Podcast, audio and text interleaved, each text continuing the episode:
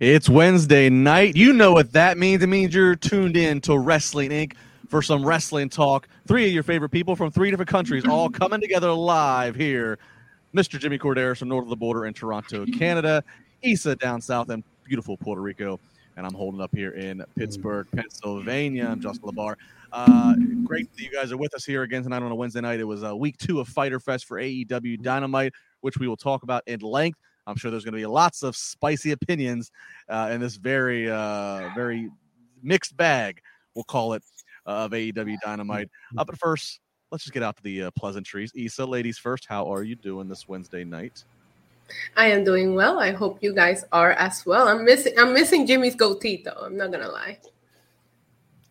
Oh, thank, I, I, Jimmy's missing Jimmy's goatee as well. But uh, there's a story. There's a story to it. There's a reason for it, which will come out later. For now, I have to keep it under wraps. But uh, there was a reason for it. Let's put it that way. It will be back okay. soon. Jimmy filmed an underground loser uh, shaves his goatee match. It just hasn't aired yet. Yeah, yeah, it was, yep. it was, yeah, it was me and Bryce.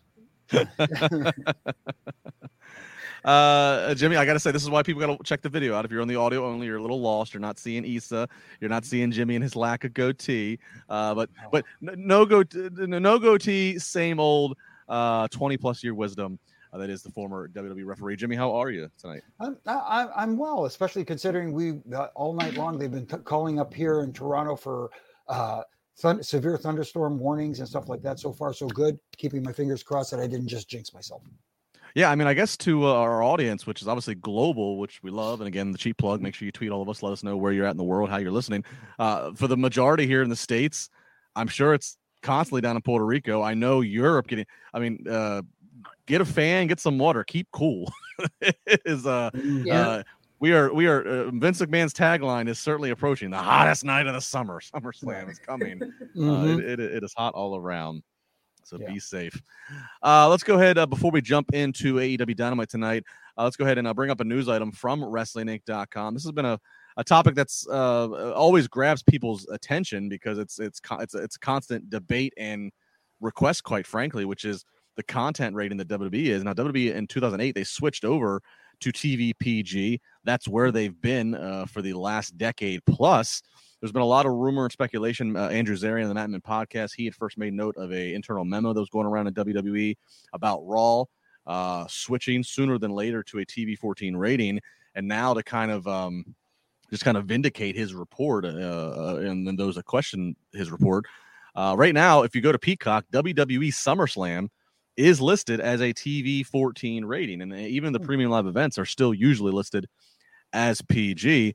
Uh, so Isa, start with you. Uh, and obviously, your boy Brock and your boy Roman going to be headlining this big event.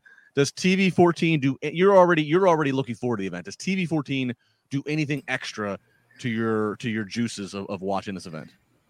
So I'm a little bit confused about this news item because I don't know if you noticed, but uh, roaming around social media is the fact that it went back to listed as PG after everybody was mm-hmm. posting that it was mm-hmm. um, listed as TV 14, uh, WWE went back and changed it to PG. I don't know that that's going to make that big of a difference, even not just at SummerSlam. I feel like the shows overall, I understand why it is news, but if I'm not mistaken, uh, NXT 2.0 is TV 14, and I don't you know there's a hmm. couple of angles that are questionable to say the least but it hasn't really changed the way that they present the product on tv i would like to see the Roman uh, fight just be extra violent because I choose violent all the time because I like big meaty men slapping mm-hmm. me, but they have made it so personal, you know, through last few matches. And there's gonna be blood, there's gonna be this. We saw Roman draw blood from Brock at Madison Square Garden. So I would like to see the match like live up to the expectation of the fans. But outside of that, I don't think that we're gonna see that big of a difference. Yeah, Jimmy Isa is right. They have moved it back to PG. So this is the mm-hmm. second time because again, going back to that initial report from Andrew Zarian, mm-hmm. uh, he had noted the internal memo how it had said uh, Raw this past Monday was going to start to be the TV 14, and then that got pulled back, and then it was like, all right, no, it's not going to be this Monday, but it's going to happen. So once again, here's another example of maybe I, I, don't know if miscommunications internally or amongst the networks, but it seems like they are toying with with moving to that rating. They just can't seem to maybe get everybody on the same page of when that's going to be. Yeah, that's that seems to be the situation, but at the same time, maybe they're just putting it out there as a feeler to see how people are reacting to it. You know what I mean? You never know, ga- gauging how fans want this. I, am kind of like uh, six of one, half of a dozen of the other of seven, six of five eighths. You know what I mean? Yes, I'd like to see at times a little bit of an edgier product, but it doesn't have to be the entire show. I think people are going, let's go back to the attitude era where everything was like, uh, you know, balls to the wall and blah, blah, blah, and let's do it this way and that way no, I mean, let's put it this way Raw is a three hour show on Monday night. So the first two hours could be more geared towards the the PG audience. Doesn't have to be completely PG, but more geared to that audience. And then that last hour is when you can kind of push the envelope a little bit and get past that and do a little more TV uh, uh, P 14, you know, mature, mature. So it, eh, I think if it's selective, it's fine. I just don't want it to go like, uh, you know, complete 180 and just go right. off the rails. Yeah, I don't think they'll ever get. I mean, we're never going to get back to an attitude era uh, necessarily, but um, I, I do think that having the widening the net, widening your goalposts so that you can dip into TV 14 yeah. uh, level content. It, just because there are times where, yeah, like you know, you need you need guys to be able to say certain words. It's going to come off more authentic, or when the angle calls for it, you can do something a little more edgy if it's if it fits in context. But I, I agree, it doesn't need to be the whole show. It's certainly, I mean, you know, wrestling WWE at least has been obviously they seem to grow up with a certain audience, mm-hmm. and then when they think that audience is gone, it's like they reset. You know, '84 Hulkamania started, and it was it was family friendly. You know, from '84 until you know for about 12 years to about '96, and then they mm-hmm. start heading into the Attitude Era, and then that lasts uh, you know, until we get into 08. And then, so, I mean, it definitely has a cyclical feel. What's interesting about WWE is uh, wrestling in general is that, you know, WWE very much wants to be a family. You know, they want families to be able to come, you know, parents and kids come. That's a huge moneymaker, mm-hmm. buying the merch and what have you. They, they want to be appealing to that. But at the same point in time, uh, and it's been elevated with the debate with AEW, um, little kids is not the 18 to 49 demo. Uh, you know, that's, mm-hmm. the, you know, and that is where obviously that's always been the prime demo in television anyways, wrestling or not, that where mm-hmm. advertisers care about. So it is an interesting balance to walk of be a family friendly show, an event, and night out, but still be relevant uh, to the to to, to the demo that advertisers care about. Absolutely. So I'm very curious about whether they are getting both networks on the same page because if fox doesn't want to go into a tv 14 uh, rating mm-hmm. and they want to stay pg then that really can probably put a stop onto the plan because you have SmackDown start showing on Monday every Monday, right? So you're gonna have them go to Monday Night Raw and act completely different than how they act on SmackDown. So mm. I wonder if that has something to do with this issue. Uh, that's a very good point. I, I think, and I think that Isa might be something that um, uh, when the next TV deals come up right. for WWE, whether they're still on two different networks, whether they're whether Mm-hmm. You know, Peacock buys them all up entirely. Whatever happens, you know, we're all really interested to see what's going to happen in a couple years. I think that might be part of the negotiation is uh, WWE getting a say of what their rating is going to be across the board if they feel that they need that to be competitive um, in the market. To you know, again, just to be relevant and, and to let these stories speak the way they need to speak at times. So mm-hmm. something to certainly watch on. So very interesting. Yep. Going to TVP, going to TV 14, then back to PG. Uh, we'll tune in. Of course, SummerSlam uh, watch it live on the Peacock, and then you can join us after the fact here on Wrestling Inc. on the podcast that Saturday night. All right, what do you say? Let's jump into AEW Dynamite Week Two of Fyter Fest coming to you from Atlanta, and we kick it off with a grudge match of Brody King versus Darby Allin. They've had their, uh, you know, we, we've seen them go at it here in the past couple weeks. Of course, the famous uh, visual from the Royal Rampage several weeks ago of Brody just choking out Darby and just dropping him mm. uh, like he just got dropped from a noose uh, to the floor. Uh, and this match, I mean, this was just one of the most brutal ragdoll beatings I've ever seen in pro wrestling on TV. Darby is just be, just being ricocheted into guardrails off of concrete, um, and it just keeps going. This was this was eighty five percent of the match was mm-hmm. Brody King's just size and power dominating. Um, you know, Darby gets a little bit of a comeback a little bit of a, of a, of a hope they would call it. Um, but it, it, it, just, I mean, Brody then does the same thing I just referenced from the Royal Rampage, does the the, the sleeper yeah. hold, drops Darby. It looks like it might be a count out. Darby gets in before the ten count, and then uh, Brody ends up hitting a Gonzo bomb. Mm-hmm. And getting the one, two, three victory. Uh, before we go to the post match, which then has a whole other story, Jimmy, hats off to Darby Allin for being able to, to, to do this as part of his performance. That's part of his mystique. Is what mm-hmm. it's it's kind of it's kind of Mick Foley esque of like what's this guy going to put his body through. Right. But I, every time I watch some of his matches, I just go, uh, that's just a few more months that just got taken off his career. Yeah, there was a there was a few moments there where I, I cringed, especially you know the, the, the one drop on his head there that uh, that made me go ah.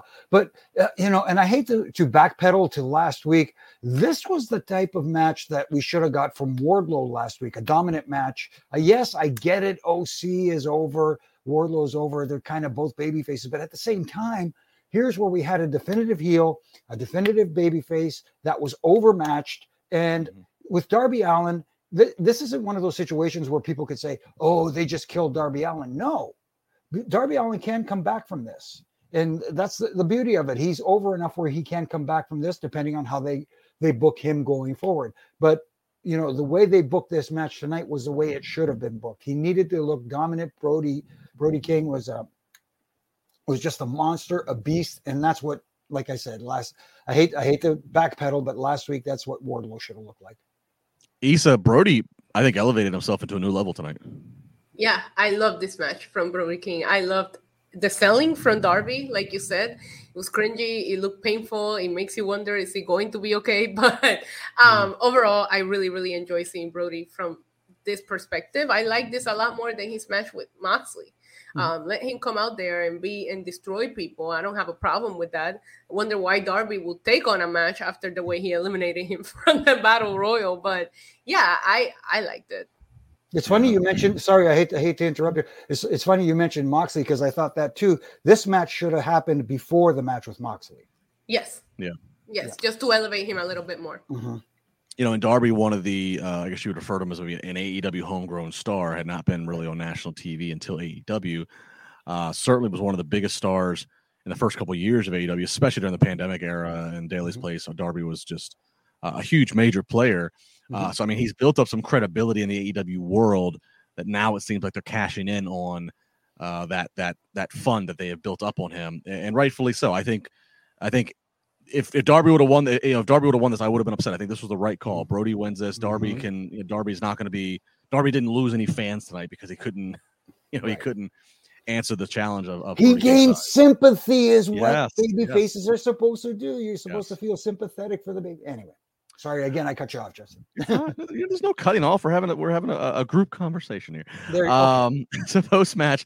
Uh, Brody uh, uh, Brody King uh, starts to attack Darby some more, draws out Sting. Sting gets in the ring. It looks like Sting's going to drop him with a Scorpion Death drop, and the lights go out. Malachi Black shows up. Uh, Brody gets Sting in the in the choke, the rear naked choke. Uh, Black hits him with the mist in the face. Uh, so they got the better of Sting, and then hit the music. It is the Redeemer he, he Miro. Did he hit him with the mist, Justin? Because he got Brody more than he got Sting. But wow, well, well. yeah. well semantics. Yes. the intent was for the mist to go to Sting. Uh, well, yes. you know, not all mist can hit the right person. Uh, not all shark cages can be unlocked. It's right. it just it is what it is. It's life. um, out comes Miro, the Redeemer. He stands on the ramp and kind of stares down. Of course, he has been mentioning uh, the House of Black in promo, so there is some hmm. continuity here. Uh, the fans at one point that chanting Miro's name, so mm-hmm. uh, seems like kind of a a, a, a concentrated push to move Miro into being uh, on the babyface side of the fence and, and, and, a mm-hmm. major player potentially as a face. Isa, you know my love for Rusev uh, when he was Rusev, and I and I feel like this this version of Miro, this Redeemer, the promos are incredible. I, I think much like when he was in WWE, embrace it. If people are going to chant Rusev Day, if people are going to take the mm-hmm. foreign big foreign monster heel and start to love him, and he's got the charisma to to, to answer back, don't fight it. And I, I have to applaud Tony Khan for finally getting to this point with Miro.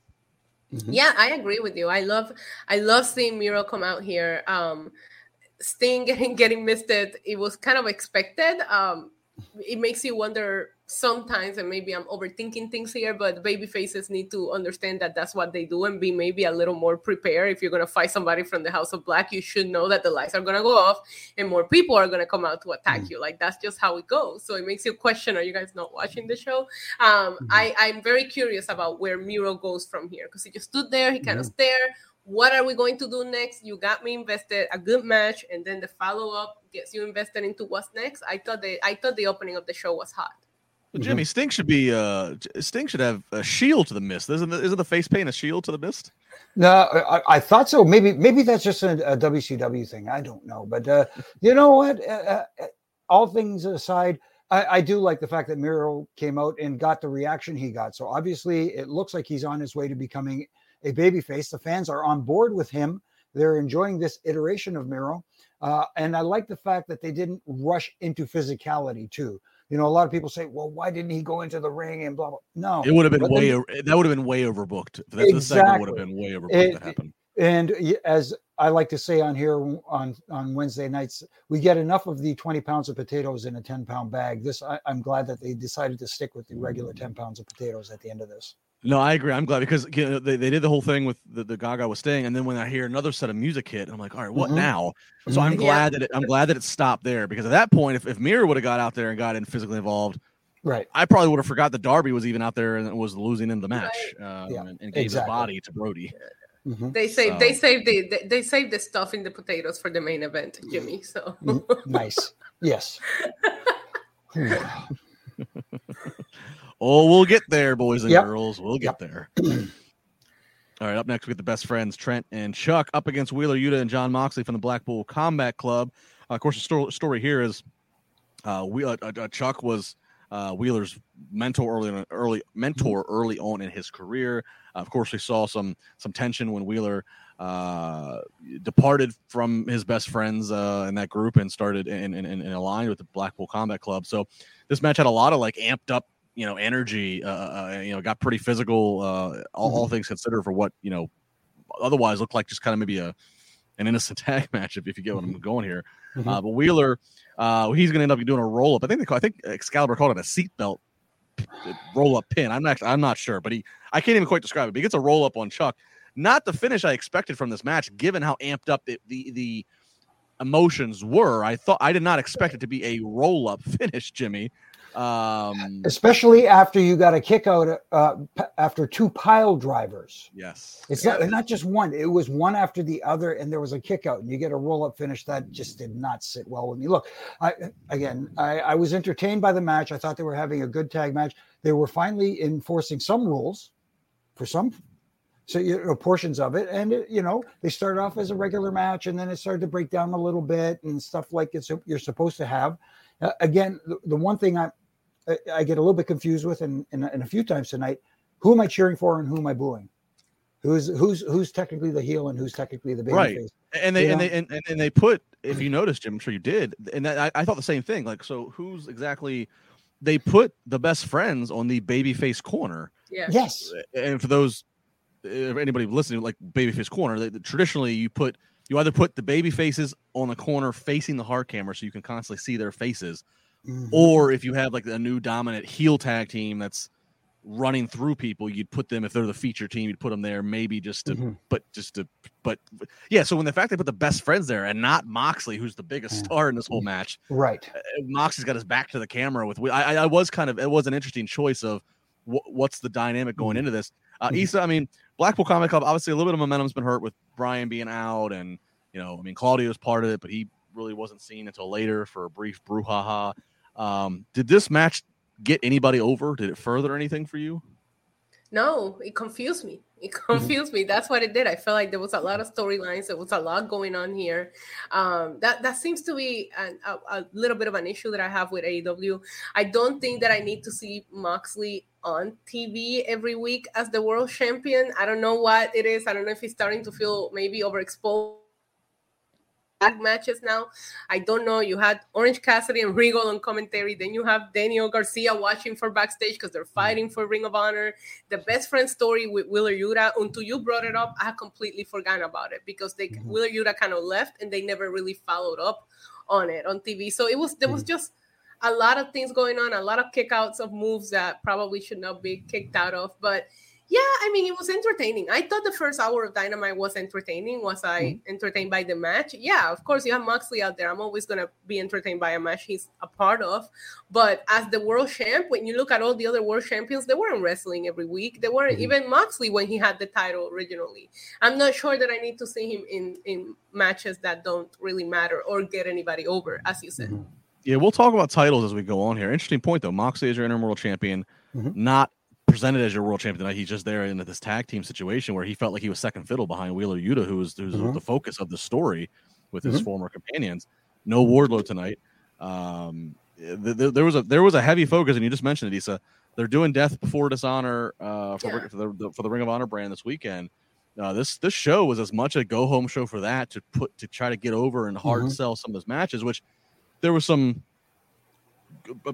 cool things, which we'll talk about. But at the same point in time, uh, you got two hours of time management here.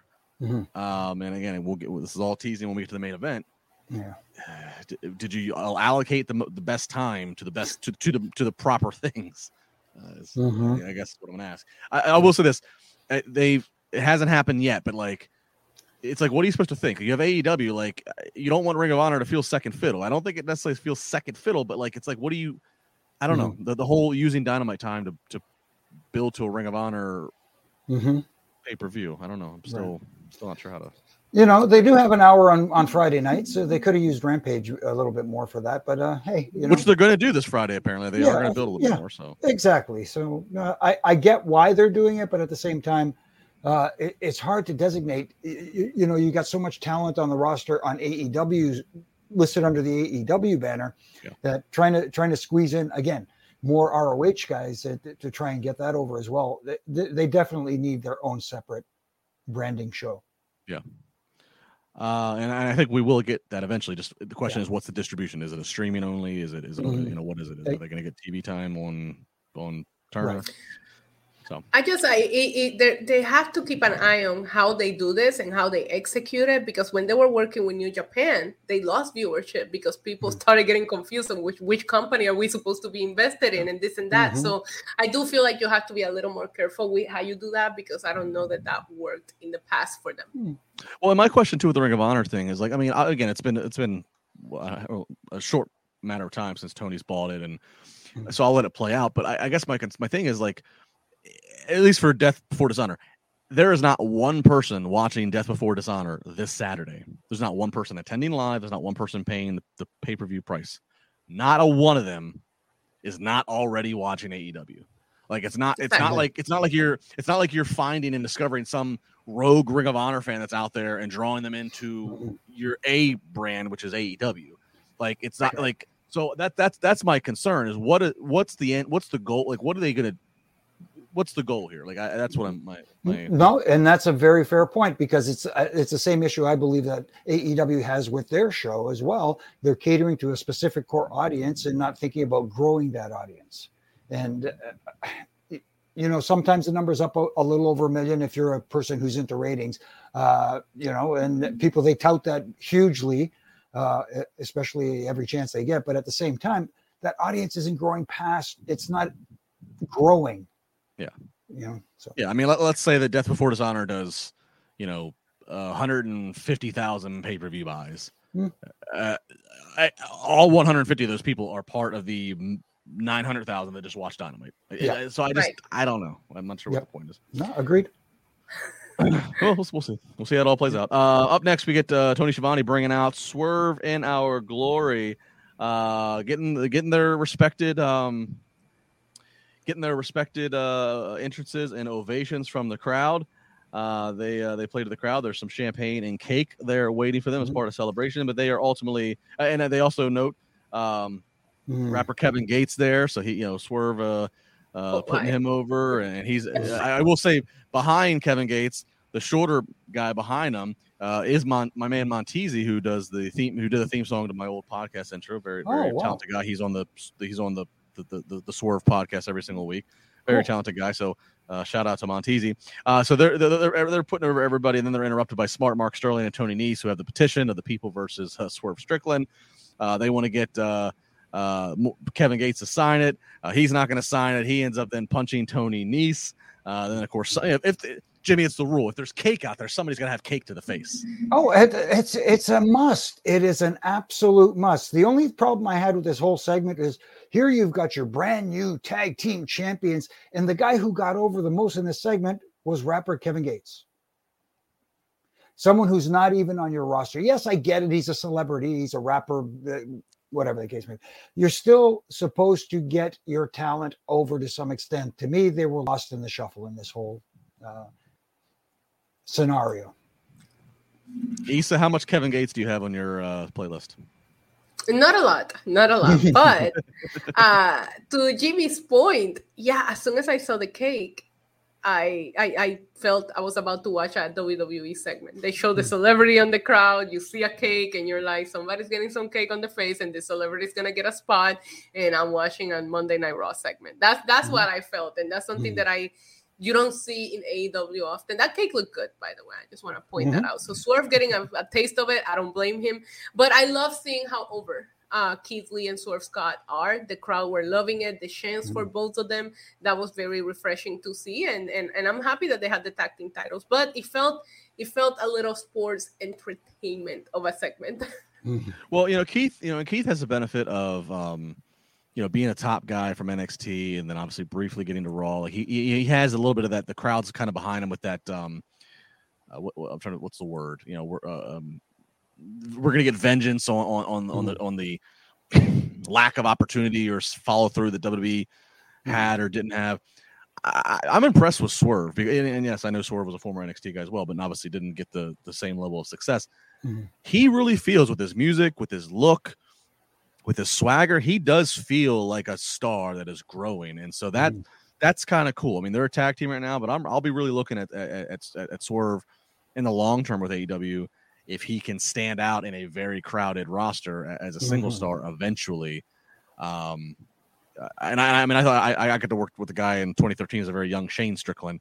And, mm-hmm. and, he, and, he, felt mm-hmm. that he mm-hmm. had a little something if he could kind of get all the pieces together and he's really right. exploded his look and everything. So that's kind of something I took away was I think really Swerve uh, specifically just feels like a star. And then, you know, look, having having a guy, you know, if you Google Kevin Gates, he's he's a legit dude. You know, he's a mm-hmm. legit rapper, and and, and mm-hmm. obviously, and so like I mean, having having Swerve associated with that, it, it that's a, that's doesn't hurt. Put it that way. So yeah, um, yeah. Cake, cake ultimately in, in smart Mark Sterling's face. So. As, as, someone who landed in a pile of uh, gravy in a gravy bowl, uh, I, I, don't have a problem with the cake segment.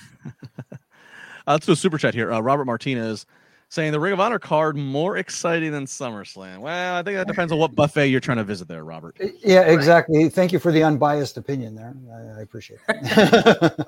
hey, look, that's what wrestling is. It's, hey, it's, what everybody's hey, taste is. is but, exactly, uh, exactly, I mean, if, if, if uh, you go through the Ring of Honor, there there are some people that yes, a Jay Lethal versus Ring of or versus Samoa Joe match, mm-hmm. and uh and uh Jonathan Gresham and his you know, that to some people that's their taste. Uh, yeah. Personally, and I Fine. know that Isa shares this. Jimmy, you, I'm excited. I, I like Brock and and and and Roman. I like mm-hmm. you know. Yes. I, I, I like seeing you know guys like Theory on the rise. I mean that, that I don't know, mm-hmm. it, it, but it all is a matter of your mm-hmm. what your taste buds want. Exactly. I do think I do think the Ring of Honor pay per view is going to be great. They are building a great um, card. I will I will mm-hmm. give them that, but I'm not going to take away from SummerSlam. It is SummerSlam, you know. Yeah, there's a difference between a what's going to be a very, uh, very work heavy, solid bell to bell show in front of a few thousand yes. people in, in Lowell, Massachusetts versus a mm-hmm. stadium show in Nashville, Tennessee, with Logan Paul's 24 million Instagram followers tuning in right. to see what he does to the Miz and Pat McAfee with his, you know, with his his mogul. I mean, you know, mm-hmm. you might not like a non wrestler being in a wrestling match as Pat or Logan might be identified as, but but and that might not be part of your buffet that you're looking for, right. but you can't deny the wave that it has through business and entertainment. Yeah. You're going to see a lot of pomp and circumstance, and that's what it's all about. You know, you're trying to get uh, more viewers to watch, and sometimes uh, you you have to sugarcoat things. All right, well, uh, let's see about viewers watching this one. So we get Christian and Luchasaurus dressed mm-hmm. to compete. Mm-hmm. Yes. Up against the Varsity Blonds. Luchasaurus does mm-hmm. all the heavy heavy lifting. mm-hmm. uh, just destroys uh, Garrison and Pillman in uh, short order, and then Christian tags himself in, gets the pin, one, two, three on the Pillman. Uh, then here comes Jungle Boy. First time we've seen him in weeks. He's got a chair in hand, uh, methodically walking his way to the ring, not going to rush. He's savoring this moment. At the direction of Christian, Luchasaurus standing at the ringside area. Jungle Boy's to have to get past Luchasaurus, but Luchasaurus steps aside, seeming to uh, no longer be under the hmm. spell of Christian Cage. And then Jungle Boy in a foot race chases Christian Cage out of the arena. Uh, yeah. Isa, I kind of thought this would happen, but I thought that it would take longer for them to get there. Are you surprised by the what happened and and that it happened tonight?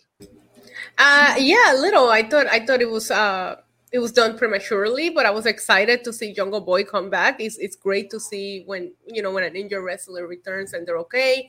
Um, Jurassic Express is something that has been an AEW thing from day one. So I just mm. didn't think, I didn't necessarily think that Luchasaurus was going to beat him up, but I'm very, again, I am invested. Is it with Jungle Boy? Is it with Christian? Because he kind of just stepped aside. We didn't really see a full face turn for Luchasaurus again. I want to point out that during the foot race, Jungle Boy had to slow down. Did you catch that? Yes. Well, actually, I thought he was moving a little bit. So I thought I thought he was moving a little bit too fast to the point of yeah. Okay, the gimmick is he's going to catch Christian at the very top of the steps and then launch him down the steps. But that yeah, never that's happened. That's what I was thinking too. I was like, is he is he gonna catch him or not? Like, what's going on here? Then when they were getting towards the top of the steps, you saw him like mm. slow down significantly. Mm-hmm. Uh, uh, Jimmy, you got a lot of history with Christian. You know him very mm-hmm. well. Mm-hmm. Obviously, you know him as the heel. Eventually, you know draw you know draw it out, make people wait to see Jungle Boy get his hands on Christian. So I have no mm-hmm. problem with with with Jungle Boy not catching Christian tonight. Mm-hmm. So we'll kind of table that. But I want to ask you about Luchasaurus. Luchasaurus kind of got this a little bit of a repackaging, just being with Christian and being a heel for the last few weeks. You know, mm-hmm. the new music, the the, the pyro. Of course, yeah. we joked about the the the uh, kind of seemed Kane like, but it kind of fit the big monster. Mm-hmm. Um, but we might have just reverted right back to babyface. So, what do you think about this? Uh, uh, way too soon, in my opinion. It just uh, you didn't give that uh, that opportunity for him to grow as a as a heel, as someone who turned on his supposed best friend, and then all of a sudden he comes out. So how how is Jungle Boy supposed to trust somebody who turns turns on on people so frequently and so easily? It, it, it, from a logic standpoint. Yeah. That being that being said, way, way, way too soon. Maybe Luchasaurus can just say he was trying to stay on TV. yeah, there you go.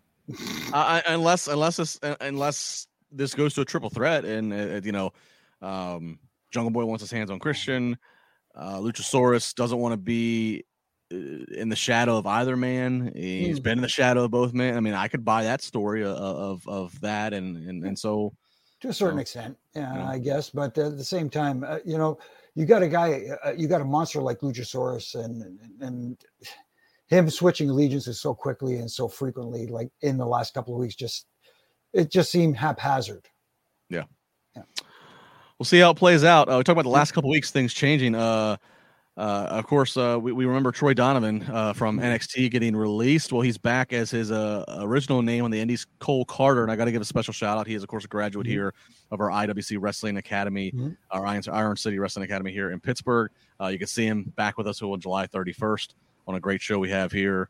Uh, Penta Oscuro, Eddie Kingston, John Morrison, going to be a great show. Myself, of course. Uh, Cole Carter going to be at that show here on July 31st, but he's on AEW Dynamite tonight, and he's answering an open challenge that Ricky Starks puts out with his FTW title. Taz reminding us this title is not recognized by AEW, which makes it a little funny that we then would have an open challenge on it. But but but nonetheless, Ricky Starks, uh, all the charisma in the world. So I like seeing Ricky on my TV. Open challenge. Cole Carter answers it. Um, this match does get a two segment. It does get the picture in picture. One of the best spots of the match actually is if you're watching picture in picture. Ricky yes. Stark is pulling uh, an Undertaker old school, walking the top rope, and he's kind of mm-hmm. doing a Jeff Jarrett strut as he's mm-hmm. going across the rope, which was just uh, phenomenal to watch. Mm-hmm. Go check it out on your DVR if you missed it. But Starks gets the win here, as you'd expect on Cole Carter. Mm-hmm. Cole Carter did get some heat. He got a lot of very adamant boos, so mm-hmm. nothing wrong there. But uh, the bigger story is after the match. Ricky Stark saying he might have a little more in the tank And as he says that, out comes Danhausen, who challenges him. Ricky says, "Oh, not tonight. How about next week?" Uh, Danhausen still very, very over uh, to the AEW mm-hmm. audience. Mm-hmm. Uh, uh, Jimmy, Ricky Starks, uh, it looks like a million bucks, and then Danhausen, very, very different. But you can't deny what's over is over, and Danhausen's over. Yes, he absolutely is, and and and that you know the crowd reaction told the story. And you talked about uh, Cole Carter being uh, booed by the crowd, and and Ricky Starks is getting cheered. I'm like, here we go back to who is the baby face and who is the heel. I thought Ricky Starks came off like a heel perfectly at the end of this match after beating uh, Karter issuing that open challenge, making it sound like he was ready to fight right now, whoever comes out. And then Danhausen comes out to accept. And in true heel fashion, he goes, Oh, you thought I was talking about tonight. No, next week. That is how you get heat. And it did generate heat because it was against a good, uh, an over baby face like Danhausen. But uh, during the match, uh, again, I was a little confused. Who am I cheering for here? Who am I wanting to win? Yeah, Isa Cole Carter has a little bit of a feel, almost like he had like a kind of a theory feel to him. Like he's just so damn, and, and we're in Atlanta, a town down. He's you know good looking kid, just whatever, just kind of cockily got you know get it gets in there up against Ricky Starks, and every time Cole Carter got any offense on Ricky Starks, this Atlanta crowd just re- revolted against him. Hmm. Yeah, uh, Karter. A, a, lot of people. I was doing a watch along as I do on my YouTube channel every Wednesday, and a lot of people were calling him. Uh, uh, he, they were getting theory vibes from him. So that's a great comparison that you made. I, I was more happy about the continuation of the story. Last time we saw Carter on NXT TV, he was sleeping with the fish. And then he gets brought back on Shark Week. It's a beautiful thing. Come on. Come on. yeah, I guess we'd be remiss if we ha- if we don't mention the amount of cross branding here. You know, Shark Week on the barricade. Oh my god! on, the, on the barricade advertisement. Shark Week on the apron bear. Uh, you know, there's a there's right. the Chompy the mascot. I have uh, I have shark. a shark fin tattoo. Look, I'm gonna I'm gonna sue AEW for using my tattoo as their logo tonight. I'm gonna copyright claim them for once. And what is the what is the what is the story behind you having a, a shark tattoo? It's, it's, it's actually a Bad Bunny reference. Is it really? yeah, yeah, yeah. Bad Bunny said on one of his songs, "Aquí llegó tu tiburón." People, if you know, you know. That's that's it. all right. Did you not see all the people dress up as sharks on his concerts? I, I, I, I, we've oh. been through this. I don't follow Bad Bunny the way you do. I, just I know. I gotta, I gotta show you. Couple. He was, he took over the the All Star game, the entire, no. the entire ceremonies. But anyways, it's a Bad Bunny reference. Believe it or not, it's a shark fin. But well, no, we yeah, just can't even. Uh, well, give give me the Spanish of what Bad Bunny says and translate it. What's going on? It, it, I can, I can. But the whole point is, there's a line on his song that he says, "Here comes your shark." So one night, somebody showed up at the concert dressed up as a shark. And when Bad Bunny mm-hmm. sang the line, he gave him a shout out, you know, to the shark on the crowd. And then after that, there was like hundreds of sharks and every wow. concert in his last tour. And it became, they created a section called the Shark Tank, and they will bring everybody dressed up as a shark mm-hmm. down to dance when he sang the song. It was cute. It was cute. Okay. See, here in your life, you're you're dressing up as a shark, get tattoos of sharks for Bad Bunny concerts. here in my world, I got to hear a seven year old and a four year old play Baby Shark songs on, on, on a loop. Oh, I love Baby Shark though. I love Baby Shark. My my baby, my nephew's niece, uh, daughter came to visit me recently, and oh my god, all I watched was Baby Shark and CoComelon. Yeah. Yeah, so Jimmy, uh, so Ricky Starks and Danhausen, so that's uh, that's what we have to look forward to next week. Yeah, at least, uh, yeah, at least they pr- promoted the match, uh, but uh, again, like I said, I like the fact that the in heel in true heel fashion. He he issued the challenge. He put it out there, and when somebody did accept, he backed out of it. I, uh, perfect, perfect. I love when he told the crowd, "You can watch it on TV last week. Don't worry. yes, don't worry. Yes. I pop for that. I really like mm. Starks. I'm hoping that the Danhausen thing leads to Hook versus Starks. That's what I want to mm. see. Yeah, and making Taz choose, right? Yes. Ah, yes. You know, because uh, yeah, I mean they they still Taz is still promoting Ricky Starks, promoting the FTW title. When Starks comes out, he still gets the orange branding of the lower third. I mean, so yeah. you know even even even though Taz is in the suit, uh, kind of mm-hmm. assumed mm-hmm. back in a commentary position, he still is you know, on commentary playing the leader of Team Taz, or at least the mm-hmm. you know at least the overlord of these few talents. All right, up next we get Tony Schiavone back in the ring. He brings out FTR. Of course, they're promoting their Ring of Honor tag team title match against the Briscoes this Saturday. FTR uh, Dax uh, cutting a promo talking about his daughter uh, several years ago. uh, cutting a promo about how she uh, need, possibly needing open heart surgery and, and complications she went through and fighting against that and and and, and fighting through it and now being eight years old and, and healthy uh, because of all because of how hard she fought and him using that to parallel how hard he has to fight and how hard he's going to fight because he's not going to disappoint his daughter. If his daughter can do that, then he can do this mm-hmm. as as as a tag team title holder. Certainly got a hell of a pop from the crowd. Of course, mm-hmm. when you uh, draw in real life, um, that that's always going to get the crowd's attention. Mm-hmm. Um, again, you know, we we, uh, you know, we critique how much time do you give to promote this Ring of Honor pay per view, but again, uh, FTR is so over, Jimmy. I mean, they they they yeah. they are one. They are. There's not a long list of guys or girls you can say that went from WWE to AEW and that necessarily raised their stock. You know, like. Mm-hmm. But FTR, I, I, think we can say they turned down some lucrative contracts from what we understood, yeah. mm-hmm. uh, and they have bet on themselves, and that gamble has paid off. Absolutely, and and you know we heard Jr. tonight tout their their abilities and, and where he would rank them in in the the annals of, of of tag team history, and he's not wrong. Right now, they are arguing arguably the best tag team in the world right now out there. They are so good, and the fans are recognizing that, and they're cheering them. So you can't like force them to be here. And we saw tonight. We saw that nice, respectful um, shout out to the audience and shout out to the fans for cheering them. And that story that was told tonight, oh my goodness, it, it, it tugged on my heartstrings. And like you said, so real life uh, gets people invested, and I'm invested in FTR. These guys are awesome, and uh, and I know that they understand tag team wrestling so that you know i look forward to their matches all the time you know uh, I hate to bring it back to the refereeing and some of the complaints I have about tag team wrestling in that company. These guys pretty much stick to to the rules and do it right. Yeah. Yeah. Isa, this was a uh, FTR, you know, over like Rover with the crowd, and obviously again pulling on the heartstrings with the story there from from Dax. Um, it, it's kind of crazy, you know. AEW is one of the founders of AEW is, is of course the tag team of the Young Bucks who had so much uh, great online beef with FTR. We've seen the two interact in AEW, but I still feel like we haven't got like the perfect explosion uh, uh right. uh, uh, of these teams. I feel like every every interaction's been a weird timing or weird booking. Yeah. You know, it's just, it's it's it's weird yeah and i thought this and i thought this uh, young bucks winning the tag team belts recently was going to lead to that um and he, mm-hmm. and he didn't. But ftr like you said they have grown on me. They're on a different level at aew than they were in nxt or wwe i would watch them in wwe i knew i was going to get a good match. Was i invested? No but you know i knew i was going to be entertained by their skills.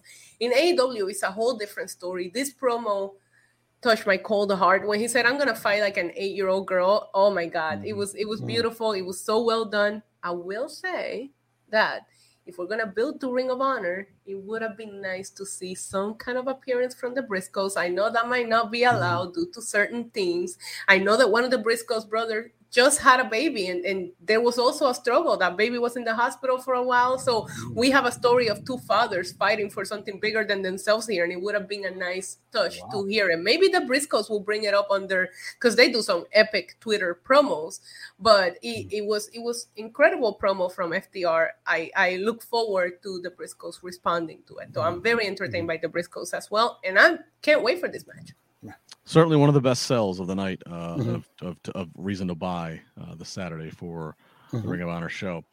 All right, we got our women's tag, tag team match. We got Athena and uh, Willow Nightingale up against Jade Cargill and Kiera Hogan. Uh, a lot of what time? At what time, Justin? oh, you know, yeah, that, that, that, that the usual spot. The usual spot the usual spot, uh, right in between uh, the the tag team promo and time to set up the barbed wire. We're gonna have the girls come out. Man, I uh, thought they were gonna have them a little bit earlier with Jade being from Atlanta, the show being in Atlanta. I really had hoped that they were gonna flip some things around and have that amazing star it, come out earlier. He said the fact, yeah, you're right. She's from the location's a huge thing. I, here's my thing, and I and I'm still a Jade fan. And by the way, Jade gets the pin uh, on Willow. Mm-hmm. That's yeah. I'll just say that. I don't. There's a lot. There's a lot of moving parts here, but mm-hmm. Jade gets the pin. I truly feel about Jade that they Tony knows what the end game is. Tony Tony has some idea of okay, when she's ready, it's her versus Britt or it's her versus what I, I mean again, her versus Britt seems the most biggest thing they have. Mhm. It, it- all things built. It just feels like we are just buying time. It feels like all right. I need to kill six more months of her getting wins, featured on TV, getting wins, protected, and that's what this is. It just feels like just protection and wins. Right, but while you build time, when you have the opportunity to make her look like an ever big and start, take it. Mhm. And tonight was that opportunity. She has her home crowd right there. You could have Mm-hmm. just done a little bit more with this, just for that video package that you're gonna create from when that moment is Mhm. there. That's all I'm saying. It's a good opportunity to do something different with the women, and we ended up in the same spot. Right. I, I mean, I, you know, I mean, look, uh, you know, timing is a thing that we're gonna get ready to talk about here in the main event. I mean, you know, do you do more with this match with Jade? Do you cut this match? Do you cut some of the Ring She of had Honor? Jermaine Dupri with her. Yeah. I'll stop now, and they still put him on that spot. Yeah, it's, it, yeah, that's that's the biggest issue for me is where the, the spot of the match. It's a, it's a, it's the go for popcorn, go to the bathroom break match. Uh, It just seems to be the the common spot for the women. They don't. It, it's like okay, here's our show, and right before the main event, we're going to have the women's match, and you got someone like Jade, Jade who's who's um, you know whether whether it's in Atlanta where she's going to get cheered because you know for obvious reasons, or where she's elsewhere she's going to get booed you have a, a star in the making. She has a presence about her that that that people will watch regardless of whether you want to see her beat someone up or you want to see her get beat up. She Yeah. has that she has that certain and I hate to go French here, je ne sais quoi. You know, uh, you know, I'm learning from my wife. She's from Quebec, so um, It's what But- the French call a I don't know what. Yes, that's certain something, you know. And uh, but again, you're putting it in a spot where people are trained to go, okay, the main event is coming up. Okay, let's take care of what we need to take care of before the main event. Yeah. Spotlight the women's, feature the women. You've got a good women's roster there. You know, let's let's showcase some of them. Uh, it's it's it's definitely a habit. I want to go back to super chat. Robert Martinez uh, saying amazing FTR promo was so good, seven star promo. Uh, yes, very Okay. good from Seven FTR. stars. Seven stars. All right, uh, let's go into the main event. Glad they kept us last. This is what Mhm. should be last. This is what should be the main event. Uh, a whole lot to unpack from this. So uh, let's let's try to take it piece by piece. It is uh, the Painmaker Chris Jericho versus Eddie Kingston. Barbed wire everywhere. First off, the JAS um, coming out. They are put in the shark cage. I will say this from a visual standpoint. This is something different. Mhm. I like normally whenever WWE does the cages and what have you, it is directly above the ring, above the canvas. I like the visual, whether this is intentional or if it was just a logistics thing of how their scaffolding and how the building was set up. But I like the shark cage being eh, basically over top the crowd behind the ring Mhm. and it actually allowed for some visuals and some camera shots to give you the facial reactions of the JAS Hmm. Uh, panicking as I saw Chris Jericho take an ass whooping for quite some time. So I just want to point that out as something different. Um, Eddie Kingston jumps right into this. Uh, Justin Roberts' ring announcer microphone is wrapped in barbed wire, and before he's done announcing Kingston, Kingston grabs it and starts to beat the hell out of Jericho with it. Jericho uh, uh, bleeding color first right away. Yep. color right away. Um, this was, I mean, look, this was. They're taking back. There's all kinds of bumps going into the, the barbed wire. We're, we're watching the wire just tangle into their skin. Referee Aubrey Edwards had special gloves on to try to help manipulate and get this wire out and untangled from them. Um, It Mhm. just looked just brutal. Yeah. Uh, all the spots did. Um, Ruby Soho's out there. Of course, she's been kind of worked into this as being uh, one of Eddie's friends. She's got Mhm. control of the shark cage being uh, elevated into the air. She eventually gets attacked by Taya Conti. She's attacking Ruby. Anna Jay comes out. We think Anna might be coming out to help Ruby. Anna then sides with her old friend Tay Conti. They attack Ruby. They lower the shark cage. Then Tay goes to unlock the shark cage. Can't get it unlocked. So then the the JAS just starts to like wiggle their way through the bars to get out because it's just dead air. they just can't get out of the damn cage Mm. fast enough. So that happens. So they all come, start to beat down numbers game on Eddie. Then here comes Blackpool Combat Club, and and and and the the, the, the numbers come out to to run them off. Mhm. Eddie Kingston gets San or Eddie Kingston, excuse me, gets Chris Jericho barbed wire wrapped around his mouth into some submission. Here comes Sammy, Sammy Guevara. We have not seen him since Blood and Guts. He saves Chris. He helps start uh, beating up on on Eddie Kingston with Chris. Finally, Jericho wraps some barbed wire around his arm and wrist, hits a Judas effect. He gets the victory. One, two, three. Chris Jericho gets the win. Mm-hmm. And then post match, it starts to get bumbly fumbly. Ultimately, what they're trying to get to is a miscommunication between Jericho and Sammy. Mm-hmm. Eddie throws Jericho to the outside into a spider web of barbed wire. So, points to note Tay comes out, she gets the cage lowered. Jericho ultimately gets the win, but then after the match, he gets the you know he takes the final big bump. Now it should be noted here, again, timing every week. Mm-hmm. They are up on the gun of getting out of this. Literally, they're, they're Kingston throws Jericho into the spider web as quick as Jericho lands and is selling this bump as big as he can, and it's a painful bump. Mm-hmm. As quick as he's trying to sell it, Jimmy, we don't even get to absorb the pain and the ripped pants that he has because we have to get off the air. Right. That's what. That's where you need Jack Lanza running down the aisle waving his tie. I don't care if it's live television or not. I mean, they got to do a better job at at timing the finish and allowing the finish to be absorbed and taken in. This match, we knew it was going to be brutal. We knew it was going to be a lot of, of of tough gaga. Yeah, gaga going on, a lot of blood, which we did get. But at the same time, I, I see I have little issues with certain things. You know, when I okay, the finish was a barbed wire bat shot, was it not? It was a Judas uh, barbed wire around the, the arm and Judas effect. Right. So okay, but he did he did he use the barbed wire bat at all? I'm not sure. At some point, it, it wasn't yeah. the finish though. Yeah. No, it wasn't the finish, but the Judas effect with the with the barb. Yeah. And then when they go to the spot where Jericho takes the bump into the spider web of things, Eddie's not selling a damn thing. Uh, you know what I mean? I mean, they just went through one of the most brutal matches in the history of this industry. Barbed wire everywhere. At the end of the match, both guys should be selling their asses off, regardless of who won, who lost, whatever. At the end, you have one guy winning and celebrating in pain, and you have the other guy suffering. Okay, so the the baby face makes a bit of a comeback, but he's laying there like, yeah, this was nothing, no big deal. I, at least if Eddie gets his gets his comeback and at the end, which I don't think was necessary, uh, at least look like you went through a battle instead of laying there on the ropes like, yeah, okay, whatever. Isa, um, I mean, look, massive grapefruits to to to both guys. I mean, barbed wire, mm-hmm. barbed wire is no joke. Wrestling's supposed to be all about a work and trying to make it look as real as possible. This is not uh, this is not working barbed wire. This is barbed wire. Uh, just the slightest touch to their skin, you saw the blood. Mm-hmm. Um, so ha- I mean, balls off to these guys.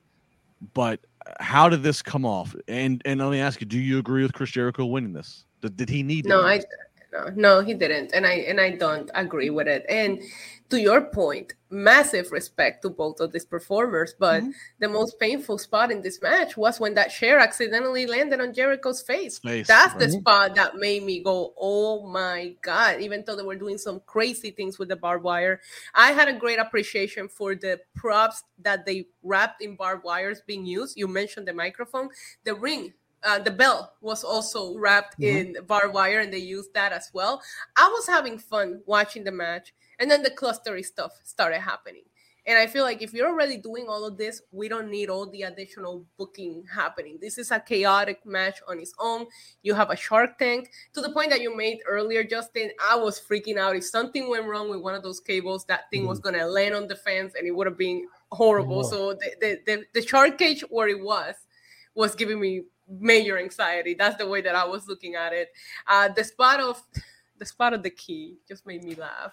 Which I, I wondered. Which I wondered. which I wondered. Did they rehearse? Did they do any walkthrough of her unlocking that, or did they just say just go I don't. It didn't look like they did, right? She looked. Was, it, she looked lost, and then after she mm-hmm. fumbled for about petrified. ten. after she fumbled, she then handed it to one of the guys inside, like, "Can you yes. unlock yourself out?" And right. they couldn't, and then they all just started slipping through the through the through the so, yeah, so, it, we got to Hager. You know, Hager's big ass was not going to fit through. He was the last one to get out because he couldn't get out. Right. It's like somebody pulled a ribbon, gave her the wrong set of keys. You know what I mean? Like, yeah. oh yeah. Goodness, it was. It looked. It looked really, really bad.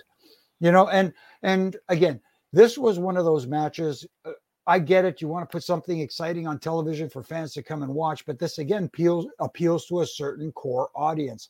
maybe this should have been saved for a paper. Yes, I get it. You guys don't do pay per views every month like the other guys do. You do what? Maybe four pay per views a year. This was a big time match that should have been saved for then, in my opinion.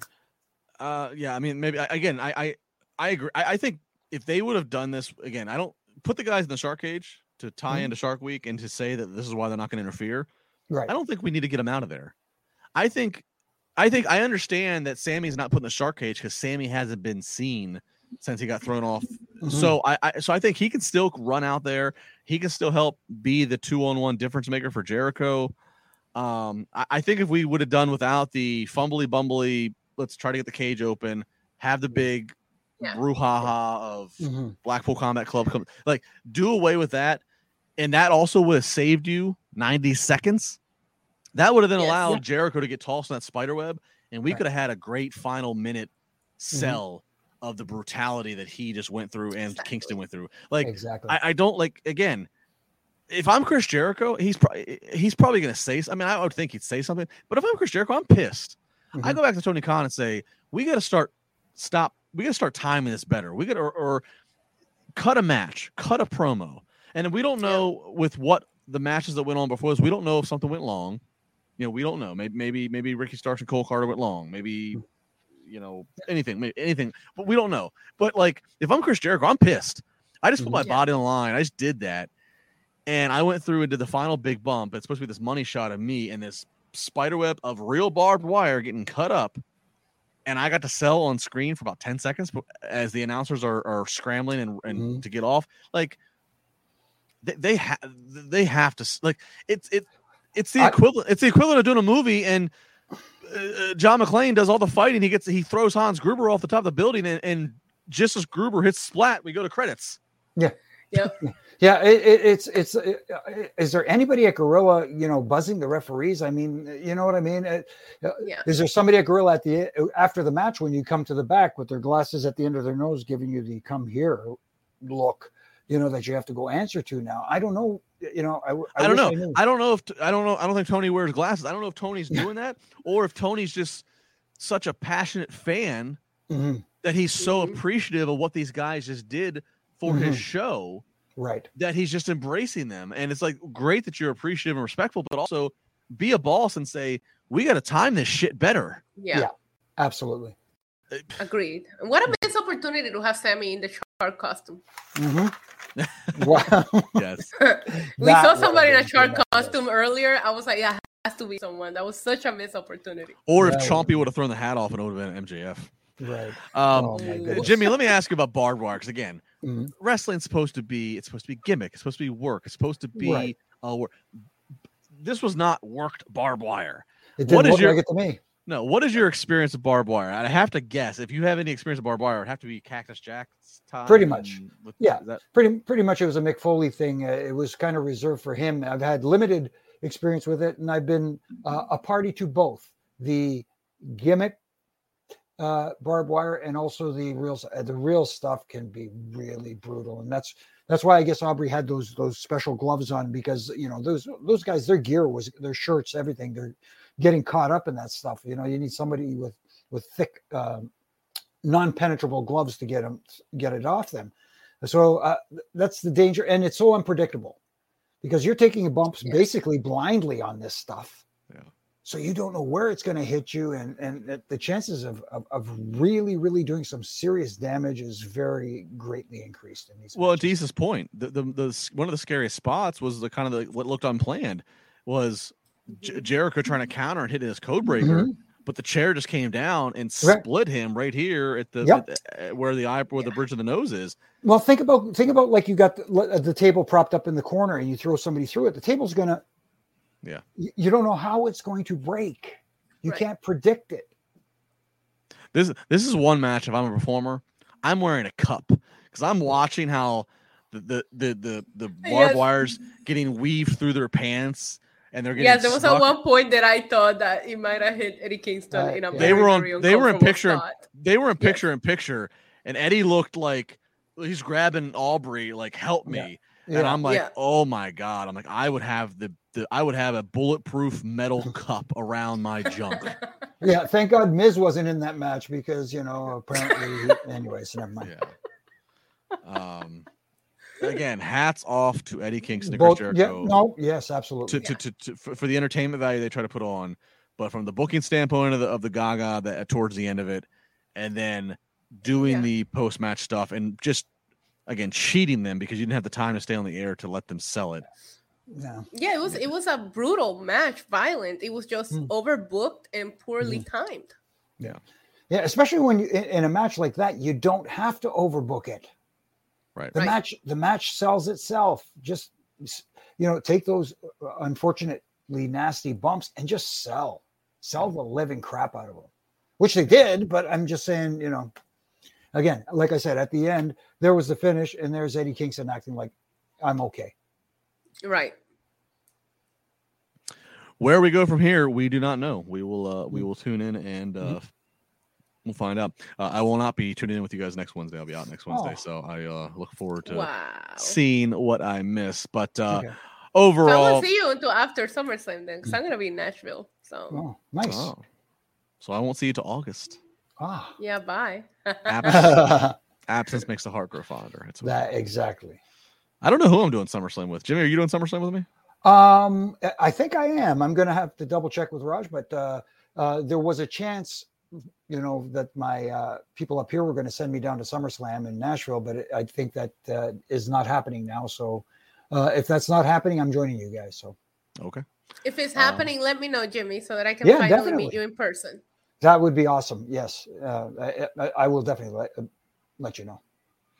As always, make sure you tweet any or all of us. Let us know where in the world are you, Carmen Sandiego? How are you listening? What are you doing? Uh, how do you consume this podcast? Love to hear that. Mhm. Uh, follow at Jimmy Korderas at NYC Demon Diva. That the uh, the I is a one. Uh, any other any specific plugs either of you want to get in there?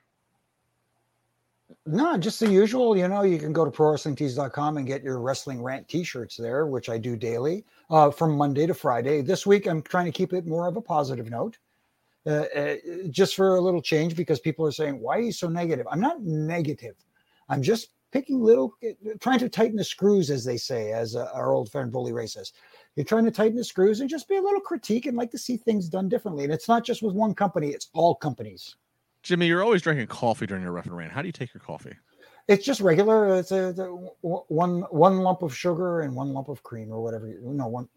It's not a lump of cream. It, yeah, just a regular coffee. I thought you were a black coffee guy. no, that's that's no. I can't do the black coffee anymore. I just I, I need a little bit of. Yeah. Uh, Isa, give the plugs. Uh, yeah, you guys can subscribe to my YouTube channel, NYC Demon Diva. You can also find me on Lucha Libre Online. I have an interview with Jordan Grace, Eric Young, and a lot of Puerto Rico wrestling um, has been Hmm. covered over there by me. Very good, very good. Again, follow me at Justin LaBar. I'll be uh, off the podcast for the next week. I'll be back for SummerSlam. Again, if you're in the Pittsburgh area, July 31st, IWC Wrestling and Northeast Wrestling, big show at the Rostraver Ice Gardens. Uh, Eddie Kingston will be there. John Morrison will be there. Penta Oscuro will be there. Cole Carter will be there. I'll be there. My man Spencer Slade will be there. Going to be a great show. Meet and greet with everybody. Uh, starting at one o'clock. Uh, first uh, bell at four o'clock. So uh, going to be a great Sunday afternoon show here on July 31st. Can people spar with LaBar there? They can spar with LaBar. Uh, going to be a great show. Uh, again, go to iwcwrestling.com for more details. Going to be again a stacked lineup. Um, so great way to eh, look. You got SummerSlam Saturday night. You got us Saturday or Sunday afternoon to evening, and then late evening you can watch Ric Flair's last match. It could be a packed wrestling weekend for all of your taste and appetite. Uh, that's going to do it. Thanks to everybody in the chat. We really appreciate it. Again, tweet all of us. Uh, stay safe. Hit the like button. Hit the subscribe button. Comment. Tell a friend. Tell a friend. Tell a friend. Uh, and. Wrestling Inc. podcast almost sing every single night. We thank you very much, and we'll be back next week.